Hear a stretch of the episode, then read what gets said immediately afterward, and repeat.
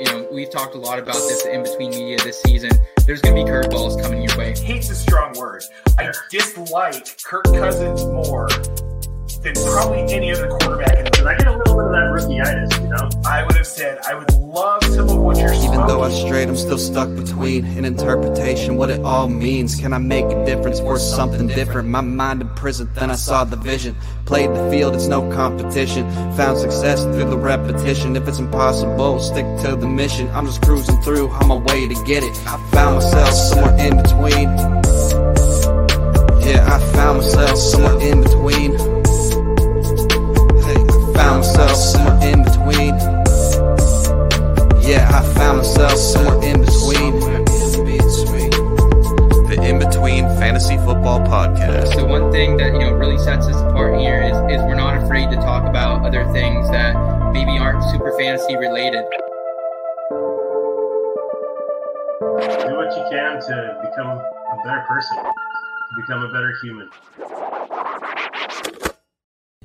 All right, all right, all right, people of the planet of Earth, welcome back to a very special edition of the In Between Fantasy Football Podcast. It is Tuesday, November second, week eight of the fantasy football season, the official, non-official halfway point in the season. Today, guys, we're going to give out our mid-season awards. We're going to break down all the fantasy football news that came in over the holiday weekend. As always, Seth Wilcock here to get you through the day, joined by my brother from another mother, Nathan Polvote, and his beautiful wife, Jen Polvote, keeping it cool out there in Colorado. Guys, how was the Holo weekend for you? It was great. Yeah, it was really fun. It was busy. It was jam-packed. I mean, we had Halloween going on Friday night, and then a kid's birthday party Saturday night, and then actual Halloween Sunday. So it was jam-packed. Yeah, it was fun. It uh, made me remember why I used to love this holiday when I was a kid, uh, which I wrote about this week in my column. Um, out now. Yep. Out now. Check it out. Selfless plug. Here we go. Uh, shameless plug. S- selfless, shameless, whatever. Definitely not selfless. Uh, definitely shameless. Um, yeah, it was fun, man. How was yours, Seth? Dude, I mean, it, it was as good as it can be when you're, you know, twenty-three, living in a college town. Uh, Katie and I found ourselves down at the local pub about like two a.m. closing time and uh, sang some Tim McGraw "Live Like You Were Dying" out loud. So, I mean, it was good, man. I cannot complain. Um, we definitely got awakened to quite a bit of fantasy football news on Sunday morning as well, though. Yeah. Yes.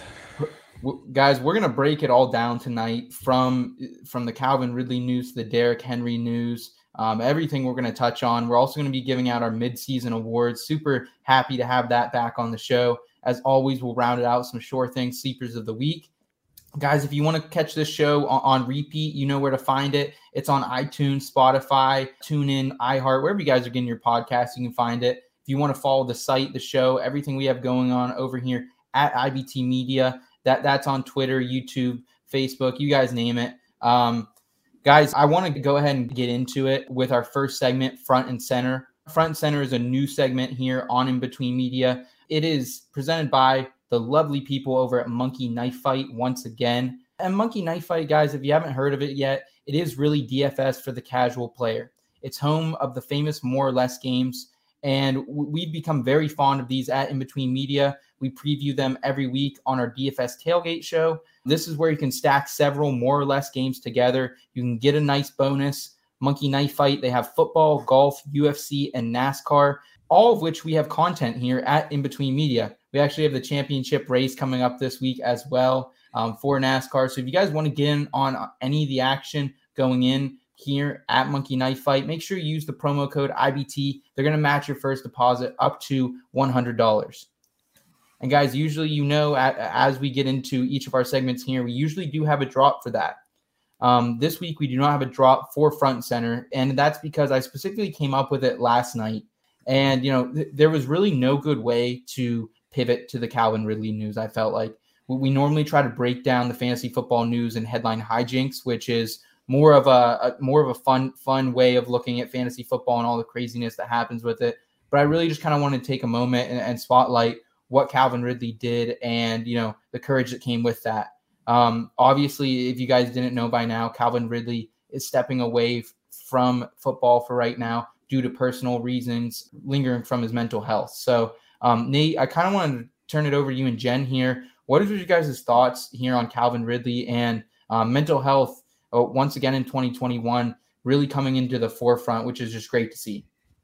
Yeah, I mean, I think it was brave. I commend him for it. I mean, if you – and obviously we don't know exactly what he's dealing with, but if you think about it from a perspective of, okay, I can continue to make all this money or I can maybe continue to live, you know, like yeah. football is not more important than your mental health, your physical health.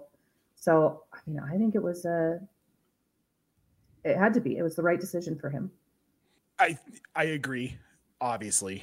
What I keep thinking about in this scenario and what happened and things I've seen on social media about it where people are like, well, he gave up on his team. He couldn't just power through. There are worse things in life.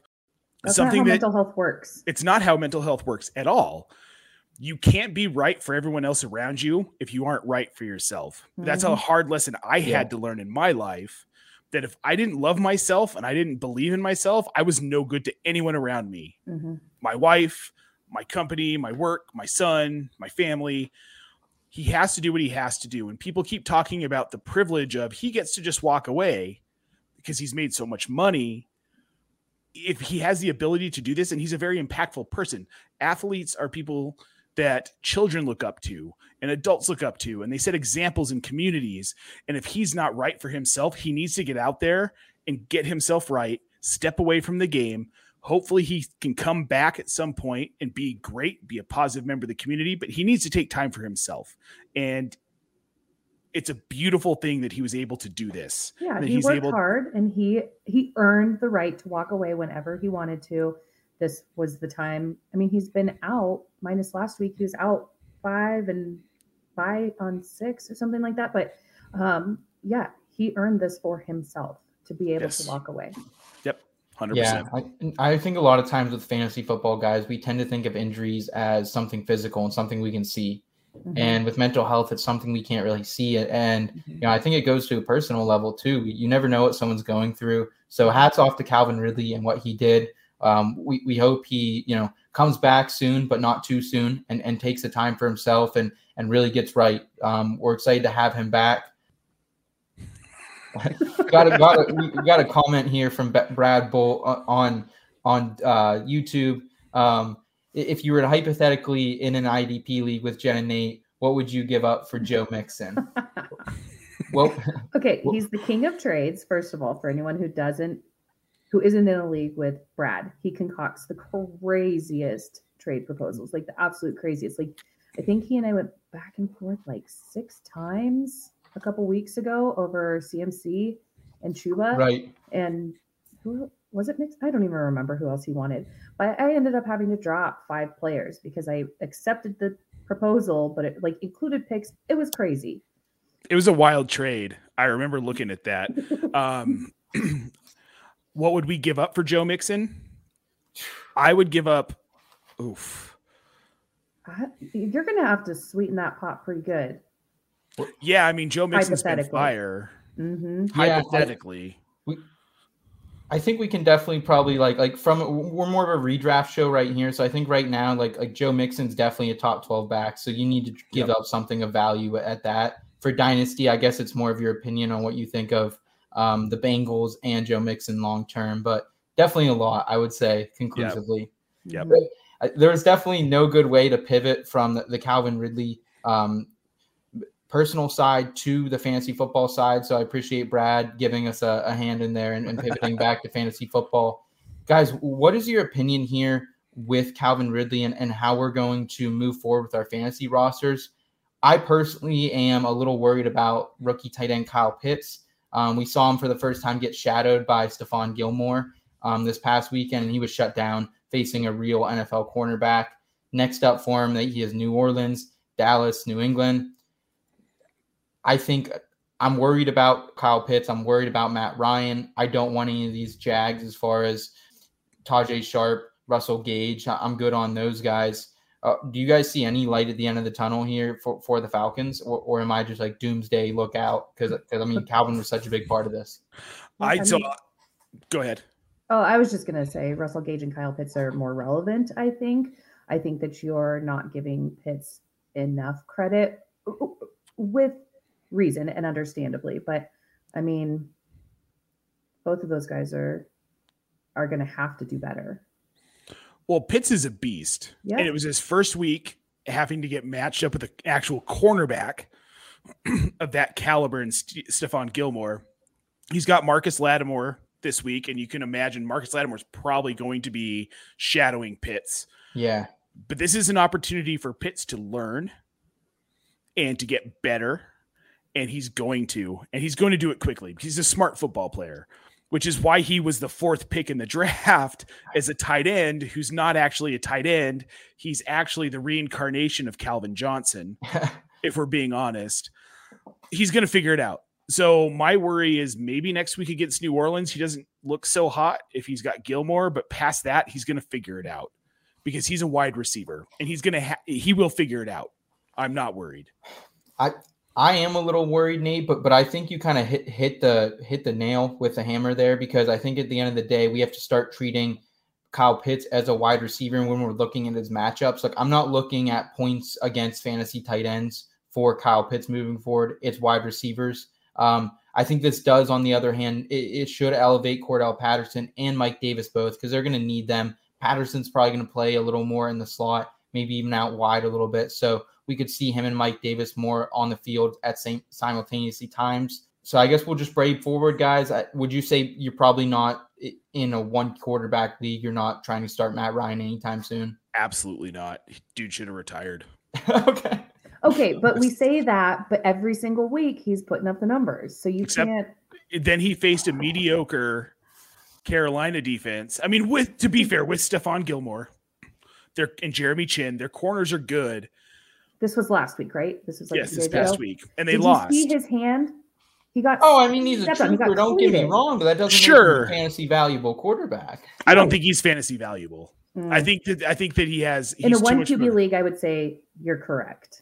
Yeah, in Superflex, different story. Yeah, in sure. Superflex, you got to find what you can get, but yeah, yeah. So, guys, it, it's a maybe a little bit of a downgrade for Kyle Pitts. Nate and Jen are holding out hopes for him still. Um, we'll see what happens with him. The running backs get a boost. Other than that, stay away from this Atlanta Falcons attack. Yeah. yeah. The other big news, guys, over, over the weekend, and didn't really filter in until Monday morning.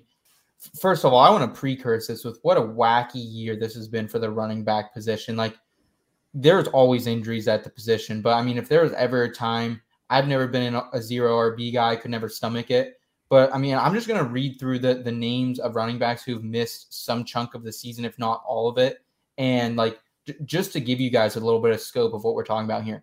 Cam Akers, J K. Dobbins, Gus Edwards, C M C, Saquon Barkley, Chris Carson, Clyde Edwards-Helaire, Nick Chubb, Kareem Hunt, James Robinson, Travis Etienne, David Montgomery, Josh Jacobs, Miles Sanders, James White, Raheem Mostert, and Dalvin Cook has been in and out of the lineup at times. And that's not even mentioning Antonio Gibson, who has, you know, some type of shin injury that's not getting looked at in Washington. So, guys, that, that's twenty plus running backs, like starting running backs. So, like, if you have a running back right now who, who you started the season with, like, I'm just thankful that they're still not injured. Unless it's Rojo, because he's not injured and not doing okay, anything. Well, he's not a starting running back, though, but yeah. He was to start the season. That is true. That is he might true. as well be hurt at this point. It's just crazy, though. Like, what, is there any like actionable advice you can say other than like grab your handcuffs to the guys that are still out there? You know, the Alvin Kamaros, make sure you have Mark Ingram, uh, make sure you have the A J Dillon to your Aaron Jones. Um, I, I don't think there's a Chargers back out there rostering for Austin Eckler or Najee Harris in, in Pittsburgh, but when there is a, a handcuff that has some value, I think it's it's worth rostering now. It is. The- The way these injuries have popped up, it's just wild. Mm-hmm. Yeah, and and the latest one of them, guys, Derrick Henry, he's going to be out anywhere from six to ten weeks. It looks like it's going to be on the longer side as well. That was, you know, that was the bombshell yesterday. Hopefully, you were able to get in there and maybe pick up Adrian Peterson before he was signed officially. I I, I was able to do that in a couple leagues, so it was definitely beneficial. But right now we have thirty-six-year-old Adrian Peterson, who signed with the team yesterday, was out of a job this season until this injury. And uh, we we also have Jeremy McNichols as well, the scat back for the Tennessee Titans as well. Are either of these guys worth a look, Nate, starting with you? Do, do you have any confidence in Adrian Peterson or McNichols trying to at least supplement some fantasy value that Derrick Henry had? So the way I'm looking at this backfield, I feel, is it's going to be a sixty-five thirty-five split between Peterson on the sixty-five percent side, McNichols on the thirty-five percent side. This team has to run the ball to win, plain and simple, because they're getting teams to load the box against a running attack with Derrick Henry, which is opening up A J Brown and Julio Jones to uh, what's basically been a mediocre Ryan Tannehill. So if they can't continue up that dominance in the run game, they're going to start to just get destroyed because teams can sit on A J Brown and Julio Jones, and it's it's over. It's over. You can forget about it. I think that Adrian Peterson has had half of a season off in addition to an off season. He had a decent season in Washington last year with Antonio Gibson. Two years ago. Two years, two years ago. ago. And then he was decent in Detroit last year. This could be like one of those weird things, like when Roger Clemens would sit out for the first half of the season and then sign with the Yankees for the second half. Yeah. Lights out for half a season. I think Peterson can go lights out for half a season. Well, and I, I think, think the passion he, is there too. He's yes. passionate. He did, great locker room guy. Yeah, yes. he he wants to be playing football still. He still says he has gas in the tank. So if he says that, I believe him. I mean, he's no Derrick Henry, but no, no, like, not even close. But I mean, nobody is Derrick Henry, but he. I mean, like, let's be honest. The closest thing we've seen to Derrick Henry, maybe in the last fifteen years, is Adrian Peterson, a guy who can run yes. between the tackles. Mm-hmm. break long runs, mm-hmm. and he's not bad in the pass-catching game either. He's better than he gets credit yep. for. Last year, just for reference, guys, six hundred four yards and six touchdown or seven touchdowns, excuse me, for the Detroit Lions. Um, that was with DeAndre Swift, who was, you know, continuing to build all season. Right. Um, so I definitely think there's some merit here. Okay, I want to present a situation because I'm in an interesting one, and maybe this can help some other people out there too. I was able to pick him up in my home league, which super competitive league called the Keg, um, Kane's Extraordinary Gentleman. And my brother has Derrick Henry. My older brother is Derrick Henry. I picked up Adrian Peterson. Today I've been getting trades for like Tyler Boyd um, and, and a couple like other like, you know, small pieces that I don't really find super valuable. Like, what would you suggest for someone who maybe already has Adrian Peterson? Like, should you be holding him and wait to see what you have, or should you shop him for a piece like a Tyler Boyd or something, maybe a little more? So in redraft, if you have Adrian Peterson, it's because you just picked him up, because there was no way you were wasting a, there's no way you were wasting oh, yeah. a roster spot yeah. on him. Yeah. And if you did pick him up, you probably need him.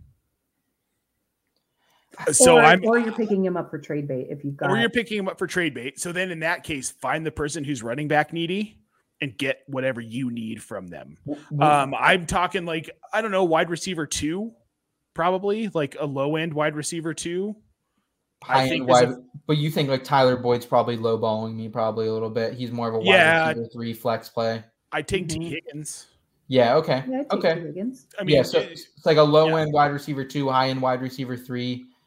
Maybe like maybe like a a, a substantial tight end. Maybe like a, a Dalton Schultz or someone like that. Yep. Yeah. I think. I mean, yeah. Dalton Schultz would be a good take for it. Yeah. Okay. Okay. I think, and as far as for people who need to go out and, and get Adrian Peterson tonight or tomorrow, obviously, I think if I have the number one waiver claim in a redraft league, priority-wise, I'm probably spending that. Are you guys comfortable with that as well? It depends on your how needy you are. Okay. I mean, yes, I'm true. not. I'm not really. We're in a. I'm in a position in one league where Adrian Peterson would be helpful because I have Derrick Henry, and it's actually right. a co-managed league with Jen and I. If you need if you need a running back, spend that high priority, but don't do that thinking that, oh, I'm going to trade, because you might not have anybody in your league who actually wants to make that deal. This is one of those know your league things, I think. I think that's that's great advice. I think know it's very league, situational. Mm-hmm. Yeah, find that Derrick Henry owner and, and make make some type of deal. Yep. Awesome, awesome. Well, guys, I appreciate you trying to make the best of a of a pretty poor situation we have there in Tennessee. With, with all this being said, I would like to move forward to our midseason awards, once again presented by Underdog Fantasy. Guys, if you have not heard about Underdog Fantasy, Nate and I, Jen and I, everyone at In Between Media, I don't want to say we're addicted, but we're borderline addicted. Um, it really just is the new way to play fantasy football. How about it, Nate? Yeah, dude, it's uh, pretty awesome, pretty intense. The thing that's great about Underdog is that they're pretty much like they're pretty low dollar contests for the most part, unless oh, you yeah. want to get fancy with it. But you've got your prop pick parlays that you can run for not just the N F L. They have Major League Baseball, which is coming to a close here, but N B A, N H L, fun ways to play. And you can win twenty times what you put in if you stack five oh, yeah. and get them all right. Yes, then sir. We've got two, four, and six man single game contests, single week contests, excuse me, where you get to play against two, four, six other people. It's a very quick draft, thirty second clock, and then you can walk away. And I've been getting into some of the larger contests. I won ten bucks last weekend. Um, Congratulations. I mean, congratulations. I never win at D F S and I won ten bucks. They're super easy contests. Yeah. It's so much fun. It's addicting. You need to get into it. Use the promo code I B T. With and that was with Gronk. You had Gronk in. Too. I had Gronk, and he got me zero points, and I still won ten bucks. Awesome. Um, so, yeah, guys, get in the game. Yep. Promo code yep. I B T. They will match your deposit up to one hundred dollars, one hundred percent. That's an amazing deal. It's an instant match. Get in there. Get playing. It's fun. Look out Free for money. Some in-between sponsored contests coming up this weekend. Oh, yes. All right, guys, let's go ahead and get into our mid-season awards. Welcome to the In Between Media mid-season awards. Categories are Fantasy M V P, Biggest Disappointment, Biggest Surprise, Comeback Fantasy Player, and breakout player here to stay. All right. Sh- quick shout out to our guy, Third and Short. Makes all the videos happen here at In Between Media, and our audio editor in the back end, Kyle Scott, as well. Guys, I want to start. I-, I think there's no other better place to start than the fantasy M V P through the first eight weeks.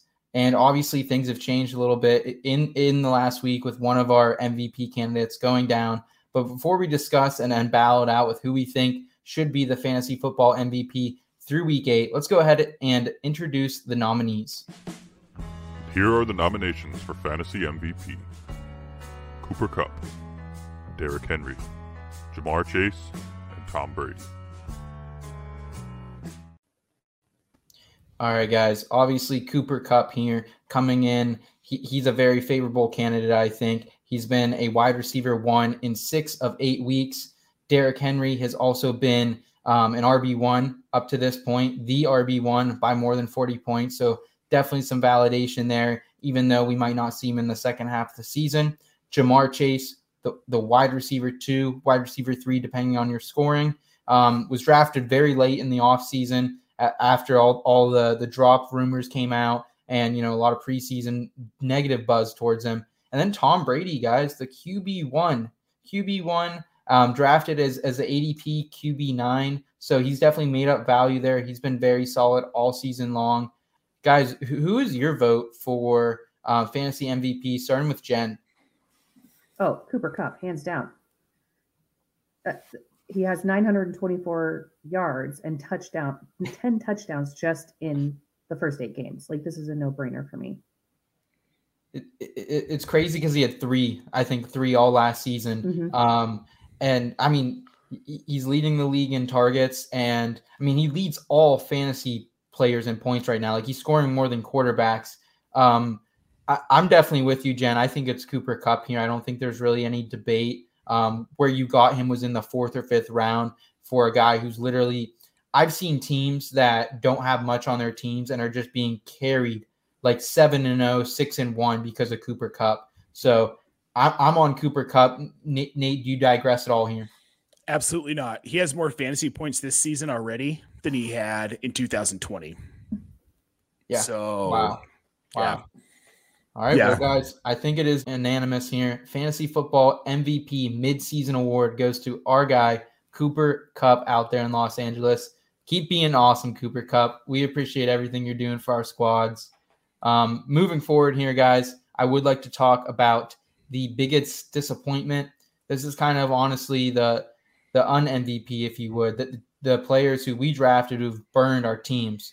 Um, let's go ahead and introduce the nominees for the biggest disappointment. Here are the nominations for biggest disappointment.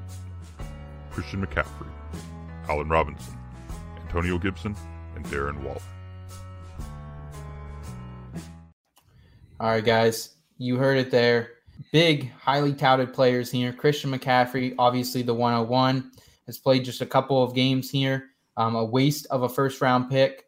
Carolina overused him, and, you know, once again, we see what's happened. I think we talked about it when he went out. Did he go on? Was it week two that he went out with the injury, or was it week three? I think it was week, week three, right? Three, week three. Well, I remember talking, you know, before that waiver wire show, and I, I was saying that I was okay with spending a lot of fab on Chuba Hubbard or, or using that number one claim because I was worried that something mm-hmm. like this could happen. And once again, like, this really isn't all on Christian McCaffrey to me. This is also just on the Panthers organization for just being butt and managing injuries. But, I mean, obviously – you drafted him thinking he was going to be an R B one, if not the R B one, but nothing close to it. Hopefully you have Chuba Hubbard. But I know I'm in, I'm in a couple leagues with Christian McCaffrey. I've, I've no Hubbard, so I've been just stranded. Um, Allen Robinson, guys, wide receiver sixty right now. I mean, he has gone over double digits one time, week two, when he had a touchdown on two receptions.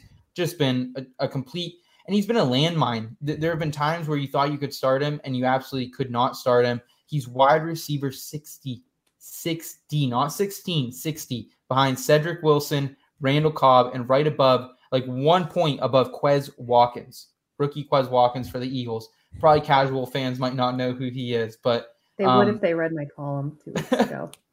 There you go. There you go. Friday Night Insights by Jen Pulvo. Mm-hmm. L- little bit of a plug there. Um, guys, the last two nominees, as we announced them, Antonio Gibson, R B eighteen. Has not looked great. Three straight weeks below ten P P R points. We were super high on him here in between media. I know a lot of guys in our community. Our guy Rumboy Robbie was touting him all offseason. And it kind of a similar situation here in Washington. I mean, I, I've heard reports that their training staff is just not N F L level right now. And that I think that has something to do with what's going on with Antonio Gibson. He doesn't look right. We saw a lot of Jared Patterson here in week eight. Um, And then, Jen, your guy, Darren Waller, man. Mm. I mean, mm. what he was one of your all-in picks coming into the season. And right now he's tight end eight, only six games played, but still. Yeah, I mean, he's he's been a major disappointment. He was tight end three, and now he has fallen. And I don't know. I mean, when when will he potentially be back? Do we know? Should be this week. It, Is I, it this week? Yeah, yeah. We're- It sounds like it'll be this week. Okay, well, let's hope so, so that he can redeem himself. I mean, obviously, terrible, terrible, terrible news coming out of Las Vegas today, but um, I don't know what that's going to do to the locker room, what that's going to do to the team. Um, but, yeah, Darren Waller is a player who he was my all-in. I mean, my, my biggest disappointment is Christian McCaffrey, but Darren Waller, oof, man, it's been sad. I, I, yeah, I think I probably have to go with Allen Robinson here as my biggest disappointment, just because, like, at least Christian McCaffrey and like Antonio Gibson, you can kind of blame the the teams a little bit. Like Allen Robinson, this is like he's on the franchise tag. It's still a contract year for him. I mean, we can kind of, I guess, blame Matt Nagy a little bit because that's always mm-hmm. fun to do. But I mean, overall though, like, like. I, I mean, I had Allen Robinson in a in a couple leagues, and I was playing him like just hoping like there ha- like same thing with Robert Woods at the beginning of the year, like hoping like okay, there's a turnaround coming, he's gonna have a good game. I played him five out of the first six weeks. I fired him up in week seven again because it was the Tampa Bay Bucks who had you know six string corners out there, and just again he he landmined my team. I mean, I I I eventually traded him this week. I find and like there was no high to even trade him on, so I think that's why I go. I mean. He's my we are guy, you know what I mean? Penn State, Nate. Where, where are yep. you at on on this conversation of biggest disappointment? So it's Allen Robinson for me. Um, I really – part of that's on me for drafting him as high as I did because I really believed in Justin Fields, and I still do. but the offensive scheme has been trash, and Allen Robinson just simply isn't getting open. He isn't getting the looks. Justin Fields doesn't have time to find him. He's not a focal point, which is crazy for a guy on the franchise tag. Like oh. you would assume this dude would be a focal point in this offense, but he hasn't been. The Bears just like it's a dumpster fire outside of David Montgomery as long as Matt Nagy's on the sideline. But even when Matt Nagy isn't on the sideline, as we saw this past weekend, Allen Robinson still isn't a thing. So expectation, I think expectation versus what's actually happened. Allen Robinson isn't startable. He's borderline droppable. Oh yeah. None of the other three guys on this list are even remotely that bad. I mean, you're not going to drop Darren Waller. You're not going to drop Antonio Gibson as much as you might want to, because I'm on board with him being super disappointing as well, especially given his A D P. In C M C, you're hoping that something else happens. With Allen Robinson, it's like he's dead weight in Chicago and on your fantasy rosters. Yeah, I mean, I mean, it's just a name at this point. It reminds me a lot yeah. of his twenty sixteen twenty seventeen season. I think it was either his last, I think it was his last season in Jacksonville there, um, or at least maybe the last season before he got hurt. Um, but he was super disappointing. He was a landmine that season too, drafted in the top three rounds and just disappointed. Um, so hopefully you can get him out off your rosters, but I think it's pretty inconclusive here, guys. The, the overall fantasy biggest disappointment so far in twenty twenty-one is none other than Penn State's own Allen Robinson. Yeah, I think that's fair. All right, guys, let's move off the negative. Let's move to something positive here, because there's a lot of positive to celebrate. And let's go ahead and introduce the nominees for the biggest surprise of the twenty twenty-one fantasy football season through the first eight weeks. Here are the nominations for biggest surprise. Elijah Mitchell, Deebo Samuel, Cordell Patterson, and Joe Burrow. All right, guys, so this one's a super fun category, I think, because these are players we did not see coming. Starting with Elijah Mitchell, I will say we did highlight him um, right before the draft, actually. One of our draft episode specials is, as I think he was a Scott Shore thing, sleeper of the week for someone who could go in a good situation. Obviously, he went late in the draft to the San Francisco forty-niners behind Trey Sermon. He was, you know, kind of buried in the roster to guys like Wayne Gallman, Um, who ended up getting cut from the team, and Raheem Mostert. But Elijah Mitchell, he's made the most of his opportunity on the same team. Deebo Samuel, um, guy a lot of people kind of wrote off after multiple injuries last season, was really kind of worthless in fantasy football in twenty twenty, bounces back. Right now he's a wide receiver three on a points per game basis. And how about Cordell Patterson as well? Um, you know, he's basically a free running back one. He's the P P R R B eight right now. And Um, I mean, just just as we already highlighted, he's probably going to be even more valuable in the back half of the season. Um, and the last one here, which I think is really just a, a kind of a feel-good story, and we love that here in Between Media. We're all about feel-good. Um, Joe Burrow bounces back so quickly from that A C L, guys, has looked phenomenal. Q B eight on the season right now. Jen, starting with you, who's been your biggest surprise this season out of these candidates? Probably Elijah Mitchell. I mean, we hated on him big time. I mean, I, Nate and I did. I'll just um, but man, I mean, he's really blown up. He has four hundred thirty-three yards and three touchdowns.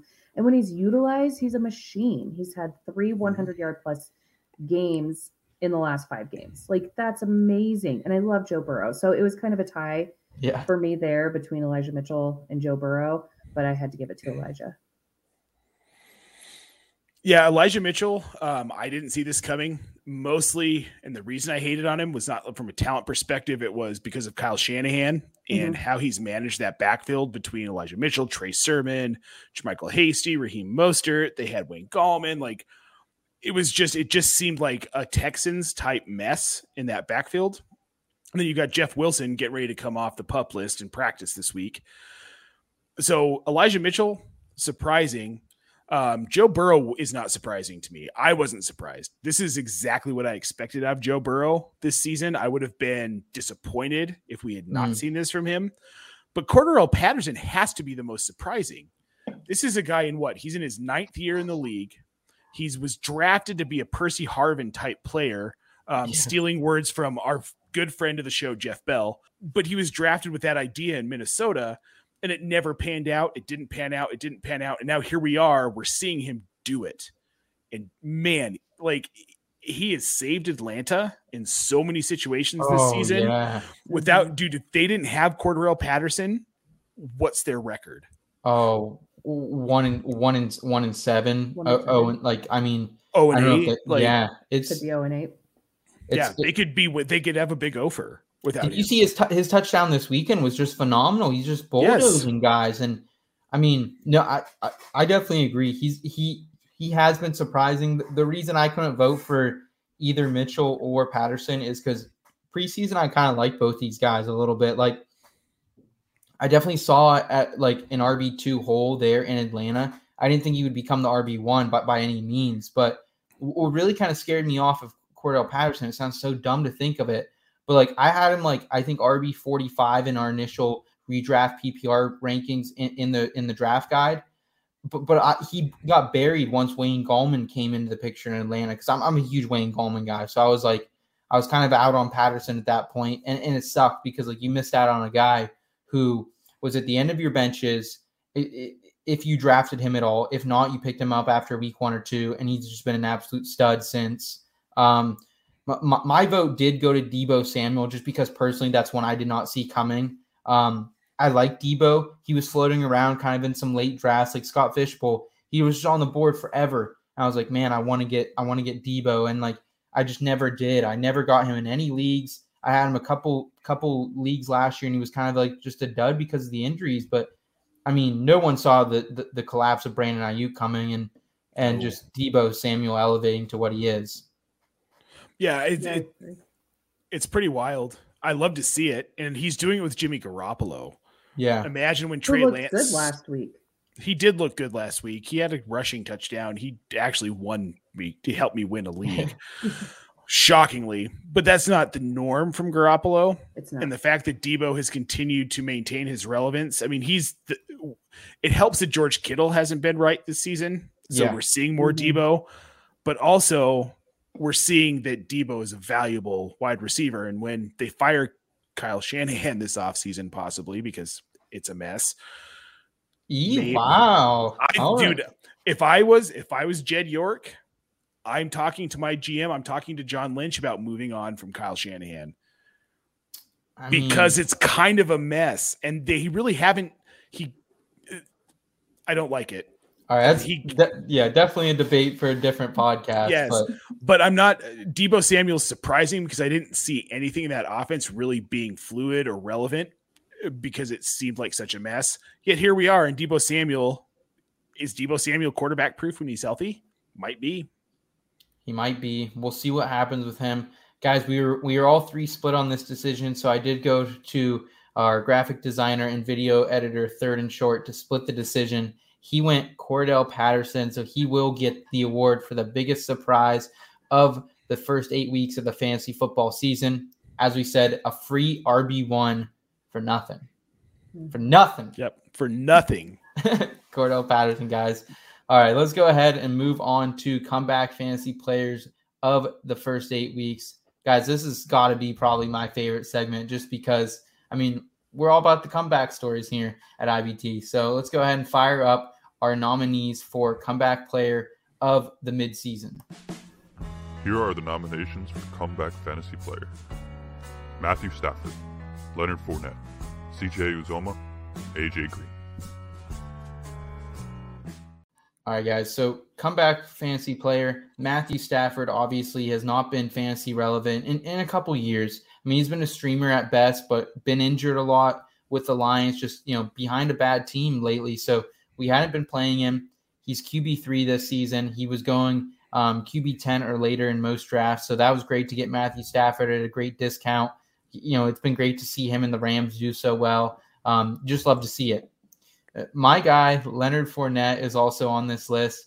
You guys know, I, I mean, I've been, I've been like, It, it, I was never really a Leonard Fournette guy, honestly, until like the playoffs last year. I just saw something different. I saw like a different edge. And we even like, we even heard a story, s- some rumors this offseason that um, Bruce Arians actually had a conversation with Leonard Fournette mid-season last year and said, I can either cut you or you can get your shit together. And mm-hmm. Leonard Fournette got his shit together, guys. And he's been the R B twelve. He's eighth in R B in targets right now. Like, he's just been a machine t- taking over that backfield, and you got him for a fifth or sixth round price. So, so that's been great to see.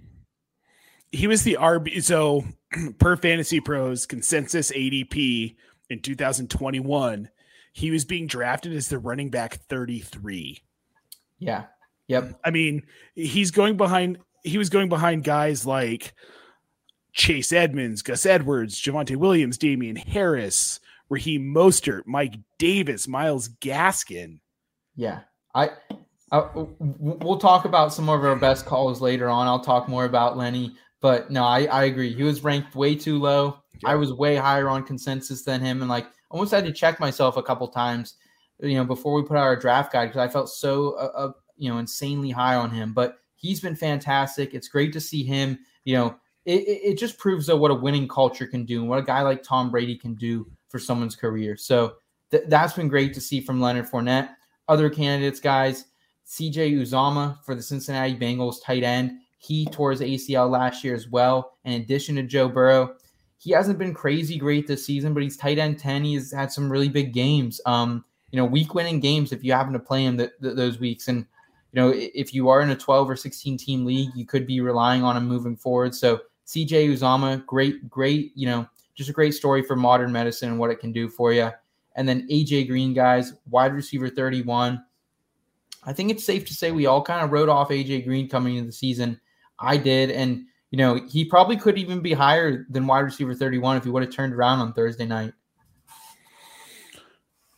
I'm surprised at how much they've used him, given DeAndre Hopkins, Rondale Moore, Christian Kirk. But when he's healthy, we've always known this about A J Green. When he's healthy, he's elite. It's just been staying on the field. Mm-hmm. Definitely. It's it's been nice for Kyler to kind of have a different, a different, you know, just a big body out there that he really hasn't had in recent years. And I mean, I, I definitely think like A J Green is like, he didn't have a great game on Thursday. Obviously had, you know, the game losing, not turning around and catching that ball to, to potentially win that game.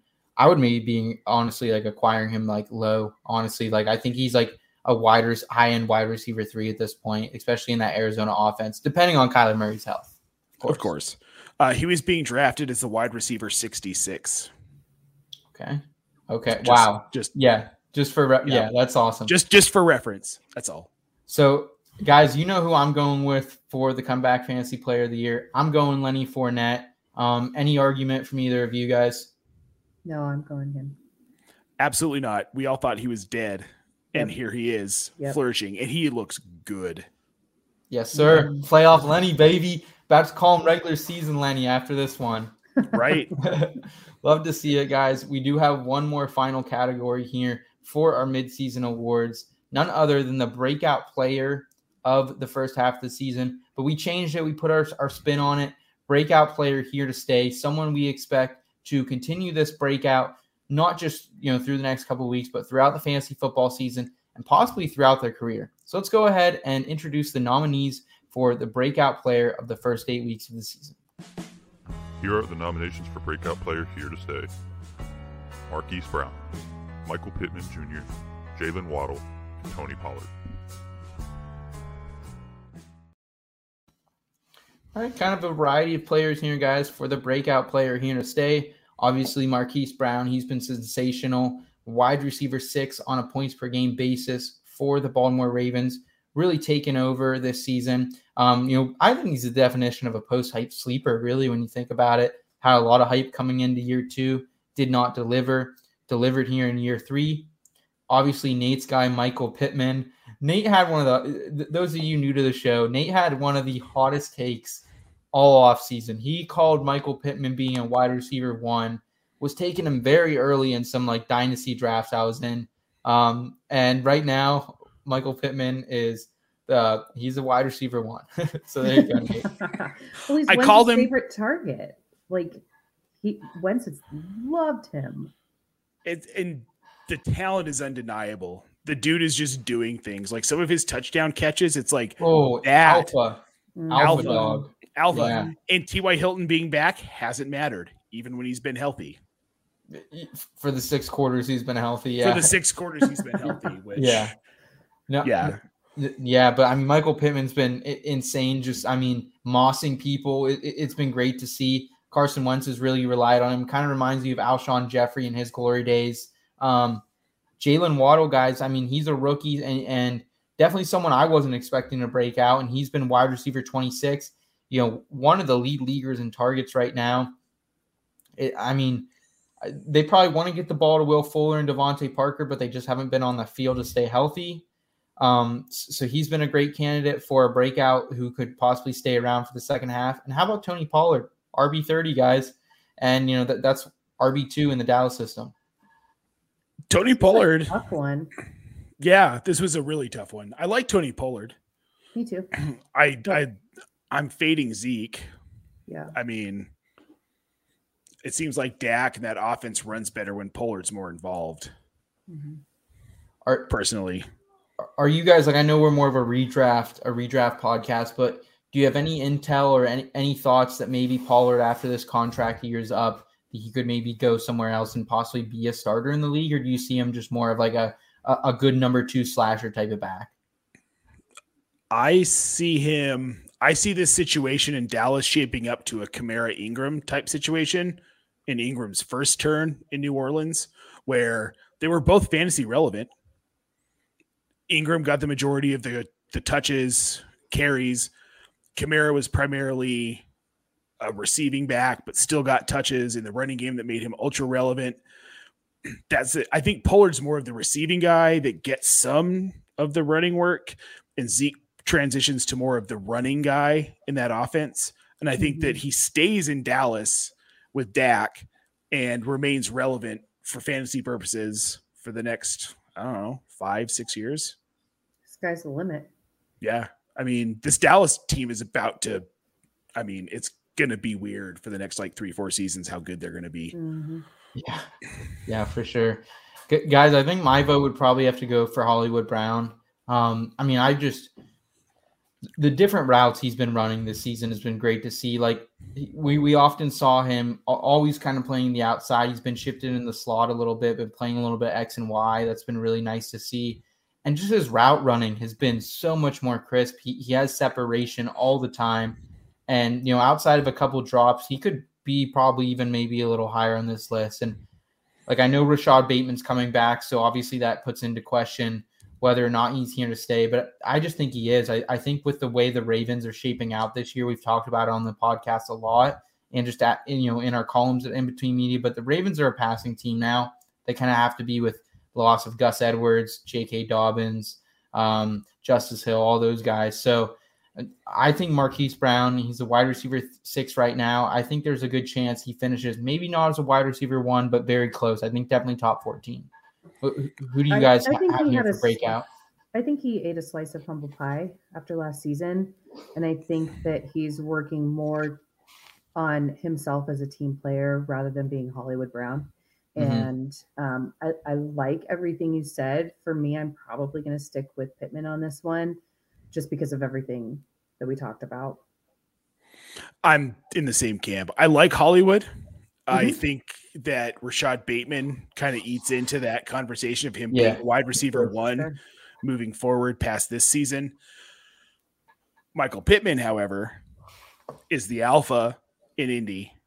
And whether it's Carson Wentz at quarterback or whoever they end up bringing in next season, if they move on from Carson Wentz, Michael Pittman is going to see the lion's share of targets in that offense, and he's going to see the red zone work, and he's going to continue to to eat. Like, it's just he's a wide he's the wide receiver ten so far this season, which people called me crazy for saying he could finish in the top ten of wide receivers. Yeah. Now I know we're only halfway through the season, but Michael Pittman is a stud. Yeah, I don't think that's going to change unless there's an injury. I, I think he only I think he only moves up. I mm-hmm. think we talk at the end of the season, he's between five and seven. Somewhere Ooh, in that range. Okay. I don't know. I don't know if I'd go that high, but I'd definitely say somewhere Ooh. between twelve and fifteen. Like, I mean, we know there's no Paris Campbell probably moving for the rest of the season. Nope. He's likely out. I don't think T Y Hilton's going to be a factor. He can't stay nope. on the field. I think he left again with another injury this week. Um, yep. And outside that, you know, they have the, the spirit of, of Jack Doyle and, and Mo right. Ali Fox, who put up a donut here last week. So, I mean, they need to lean on their best players, and that that's obviously Michael Pittman and Jonathan Taylor. So, yep. I mean, I'm not going to fight you guys any longer on this. I will give it to you, Nate. The breakout player here to stay for the first eight weeks of the season is none other than Michael freaking Pittman, y'all. Michael freaking Pittman. All right. Uh, guys, we appreciate we appreciate um, all, all the insight here for the midseason awards. We do have one final segment here. We're not going to let you go quite yet. We're going to put a, a little more fantasy football in your night. Um, that's going to be our sure thing, Sleeper of the Week. Guys, this is presented by Stephen Quality Barbering Services. If you guys haven't checked out Stephen's Quality Barbering Services yet, I highly recommend them. They're up in Kerwinsville, P A. So if you're from Center County, P A, Clearfield County, P A, Jefferson County, really anywhere in, in central to western P A, I highly recommend Noah Stevens and, and his barbering services, guys. He's going to hook you up with a quality haircut for a quality price. And you have a quality conversation. Just a quality experience along the way. If you want to get booked with Noah, we have the holidays coming up, guys. I know you want to look fresh. I have a wedding coming up this weekend. I'm actually heading up to Noah's tomorrow to get get trimmed up a little bit. So, uh, guys, make sure you go to stevens dash quality dot genbook dot com. Book your appointment. Get in. Get looking fresh today, guys. Appreciate our friends over there at Stevens Quality Barbering Services. And let's go ahead and head into our final segment of the evening, Sure Thing Sleeper of the Week. It's the Sure Thing Sleepers of the Week.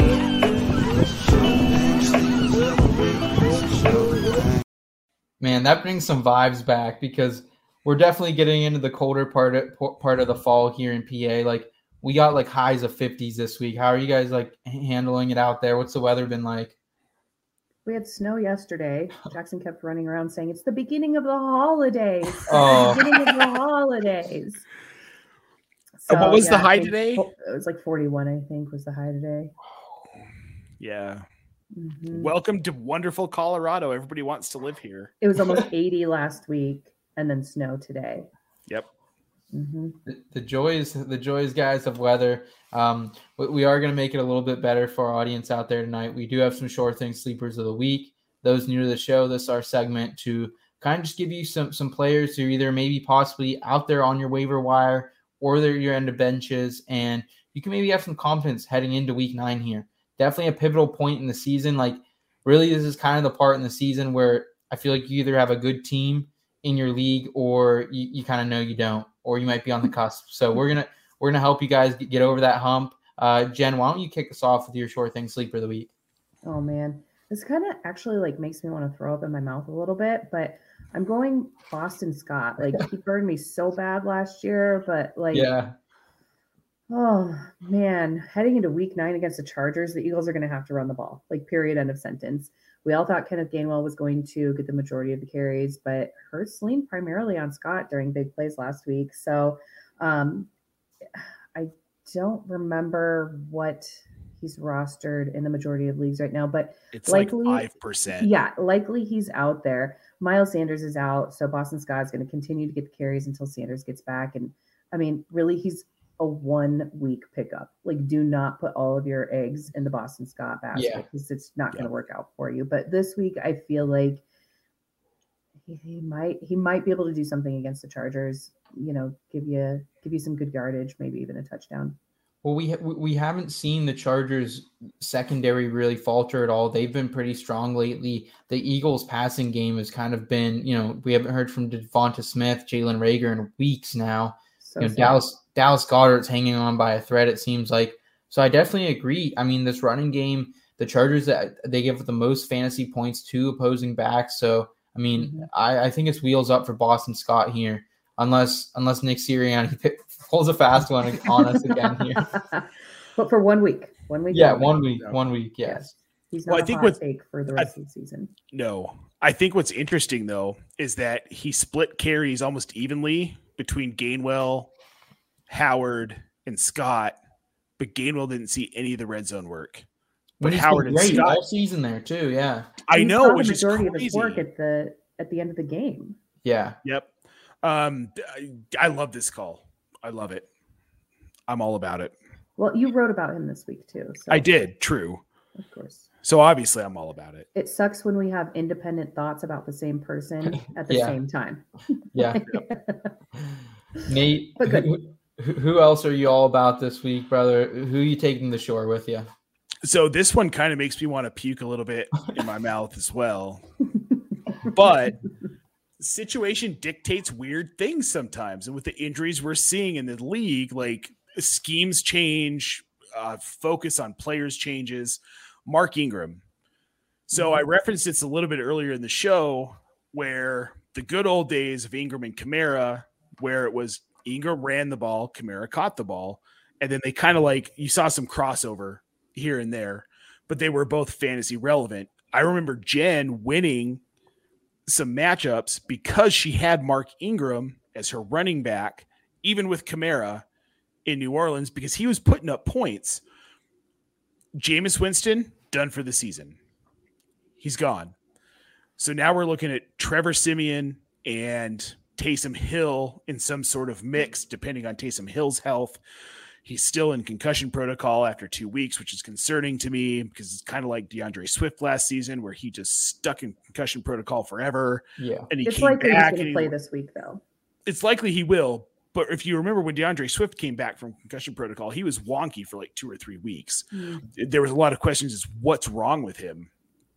Maybe that's similar with Hill. Maybe it's not. Probably doesn't matter. Mark Ingram's going to get the ball. They need to use Mark Ingram. yeah, they, they need do. to. They do. And he looked last week, this past weekend, he looked like a new man.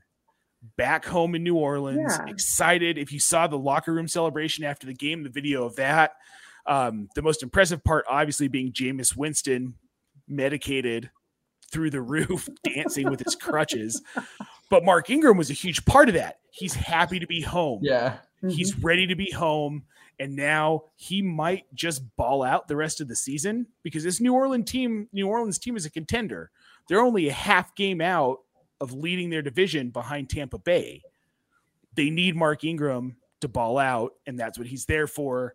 And he's a guy that I'm confident rostering rest of season and rolling out every week because it's going to be there. Once they get him rolling in this offense, which I think will be next week, you're going to want to have him, especially given the running back landscape right now in fantasy football. Mm-hmm. I don't know if I'm comfortable, you know, saying I'm going to roll him out every week after this, but I mean, I'm definitely intrigued this week. Uh, obviously, it's a pretty good matchup against Atlanta. Mm-hmm. Um, like you said, obviously they can't really air it out with Taysom Hill or Trevor Siemian. We don't know the status of Michael Thomas. That's the other thing, guys. I mean, so I think long-term wise here, Mark Ingram's definitely interesting, like Nate said, just because like, I think it's a similar situation to, you know, the lack of Calvin Ridley in Atlanta right now. Cordell Patterson's going to have to play more receiver. I think Alvin Kamara's going to have to play more wide receiver. It's just how it's going to stack out. Um, we know the boys are back, man. Like, like I, I'm excited for Mark Ingram here, Nate. I think it's a, yeah. it's a nice call here. And Thank the you. energy, the energy is going to, it's just Ooh. shifted. It's shifted yes. in New Orleans a thousand percent. And then, like you said, going up against Atlanta, who's now out Calvin Ridley, like it's not looking good. That, you know, that, that, that, that's a big move by, by Sean Payton and just New Orleans in general to like admit like, all right, maybe we shouldn't have let Mark Ingram go a couple years ago. Let's bring him back in. Let's, you know, I, I like that. I like that person. I think that speaks yep. volumes to this organization. Mm-hmm. Me too. All right. And my final sure thing sleeper of the week, guys, week nine, critical week for you. Someone that I'm comfortable throwing in is a low end wide receiver two, high end wide receiver three flex. What you need, my guy, Hunter Renfrow. Obviously, we haven't really talked about it yet today, guys, but Las Vegas, the news out of Las Vegas earlier today, Henry Ruggs was involved in what seems to be a fatal car accident. He was luckily survived the accident, um, but is going to be likely charged with a D U I leading to a fatality. So, I mean, I don't think there's really any other way to say like Henry Ruggs' future in the N F L is very grim right now. Um, I think obviously Las Vegas has to pivot. We haven't seen a lot of production out of guys like Darren Waller this season. Bryan Edwards has kind of been up and down, you know, been an overtime hero nonetheless, but still up and down. I think this opens up the door for Hunter Renfrow. I mean, he's wide receiver thirty-six with a bye. So, you know, definitely competing for mid wide receiver three numbers right now.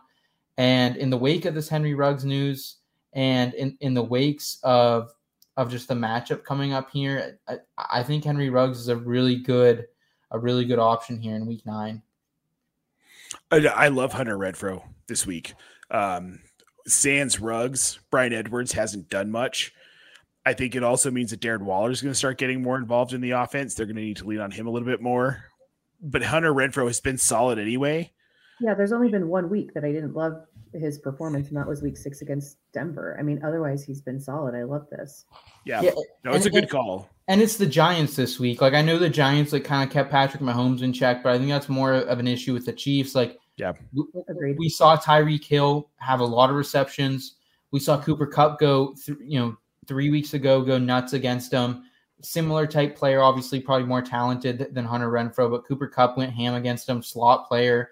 We've seen the Cowboys wide receivers all go ham against him for touchdowns. So, I mean, they have to lean on someone here, whether it's Kenyon Drake or whether it's Cooper or whether it's Hunter Renfrow. I'm not one hundred percent sure, but we know he has a floor, and I think the ceiling comes and matches it this week as well. Yep. Mm-hmm. Mm-hmm. Yeah. Love it. Guys, any final final thoughts, messages of, of advice, whether lifestyle related, fantasy football related, as we head into week nine here, guys? Pivotal part of the season, and you know, holiday season's right around the corner too. It's getting a busy, busy time in our lives as well. Yeah. Yeah. So nothing, nothing to add. Stay warm for those of us in cold climates. Buy warm. Go to Costco, buy warm clothes before they're sold they're, out, folks. They're on sale right now. Yeah. I just want to say, um, be smart. Take care of the people around you.